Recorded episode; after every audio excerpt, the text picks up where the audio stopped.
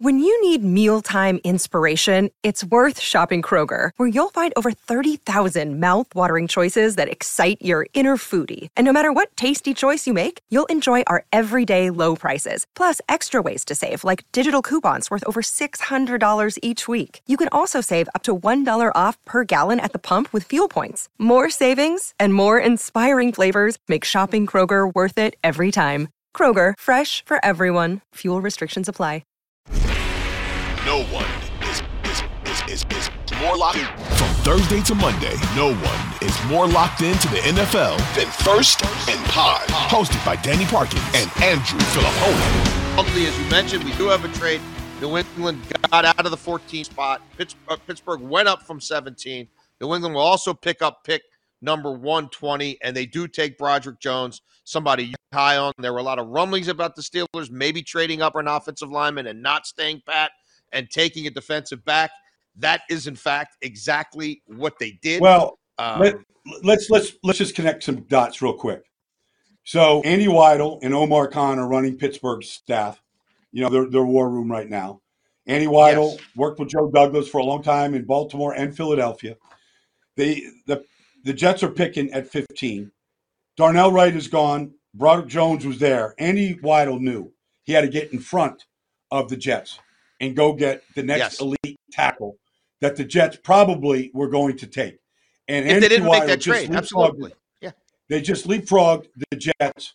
Andy Weidl, to his credit, like knows Joe, knows what Joe's thinking.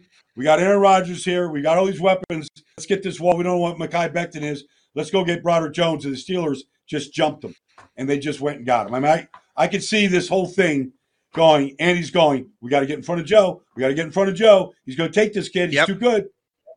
They did. Yep. And and they did it. And hats off to the Omar Khan is is on a, quite a heater as a young GM with the Steelers.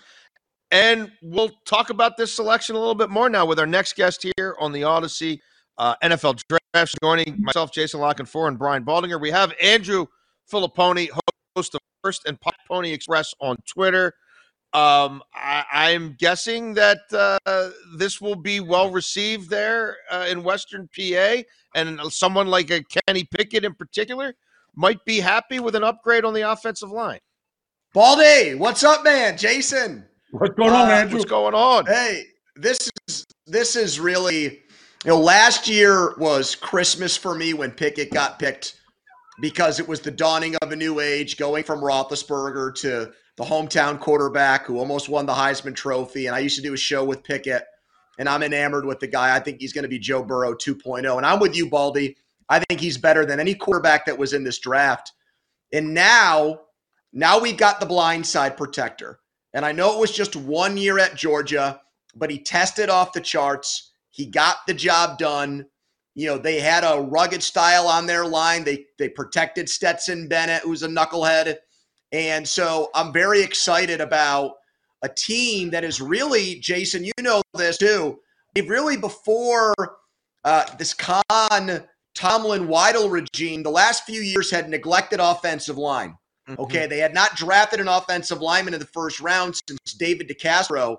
They've not drafted a left tackle in the first round since Jamain Stephens in 1996. So it was about damn time and I think this is the Andy Weidl effect from Philly.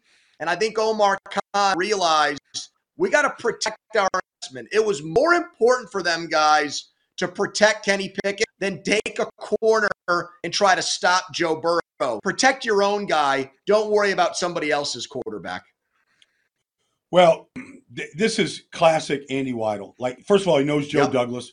I-, I guarantee you, if Joe was speaking right now, like that room went dark up there in New York, Florham Park, when they took when Andy jumped up in front of it with New England to take Brandon Jones. Like they, Joe knew exactly what Weidl was doing, and and they had discussions, and they had all the discussions. Joey Porter tackle, you know, center, t- center, corner. Like they want to fix this offensive line. They got Seumalo, they got Herbig. Like just get this thing fixed for Pickett, for Najee.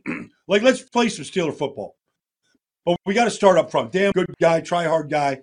Like he's just not elite out there. So too many penalties, just not athletic. Like this Broderick Jones is 21. He's going to grow into his body. I think he could be better than Andrew Thomas. And Andrew Thomas was the fourth pick in the draft for the Giants. I didn't think he was the best tackle in the draft, and he looked like it first two years. And then he got stronger, and he got coached, and now he's a stud. And I feel like Broderick Jones in the next two years will be a stud. Like like he played a little more than a year. He played some that 21 run, but you know, 19 games. You just see the movement, the movement, the size. Um, you can't coach some of those things.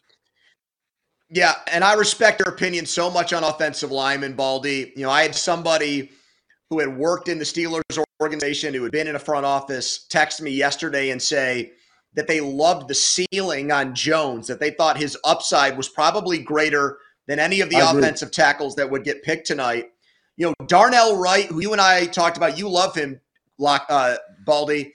The issue for might have been they've got Chuks at right tackle, pay, paying him $10 million a year. They tried him at left tackle before. It didn't work. They had to move him back. So, hey, Wright's a mauler. He would have fit in the ethos of Pittsburgh, but maybe complicated on how you rearrange the line. This is easy. He goes in and plays left tackle. There was a report this morning, guys, that the Steelers were going to trade up for Christian Gonzalez. So when I saw the deal to hmm. 14, I'm like, oh yeah. no, here comes Gonzalez because Washington needs a corner too. So maybe they were thinking they had to get ahead of the commanders. But ultimately, I think this is the right call. And then maybe pick 32, boys, the first pick in the second round. Hey, maybe Joey Porter falls there. Maybe Brian Branch is still there. They need a slot corner, a Minkah Fitzpatrick light. Maybe one of those taller corners. I've heard they like Deonte Banks from Kansas State. Deonte yeah. Banks, like you. Yeah. Yep. So I'm with you. Well, they go old school. They address the trenches. It sounds like Andrew Fillipponi is completely on board. You can hear him talk more about this on the first pod podcast at Pony Express on Twitter. Thank you for joining our Audacy we'll talk soon, Andrew. Show. Talk soon. Enjoy it. You and, bet, uh, boys.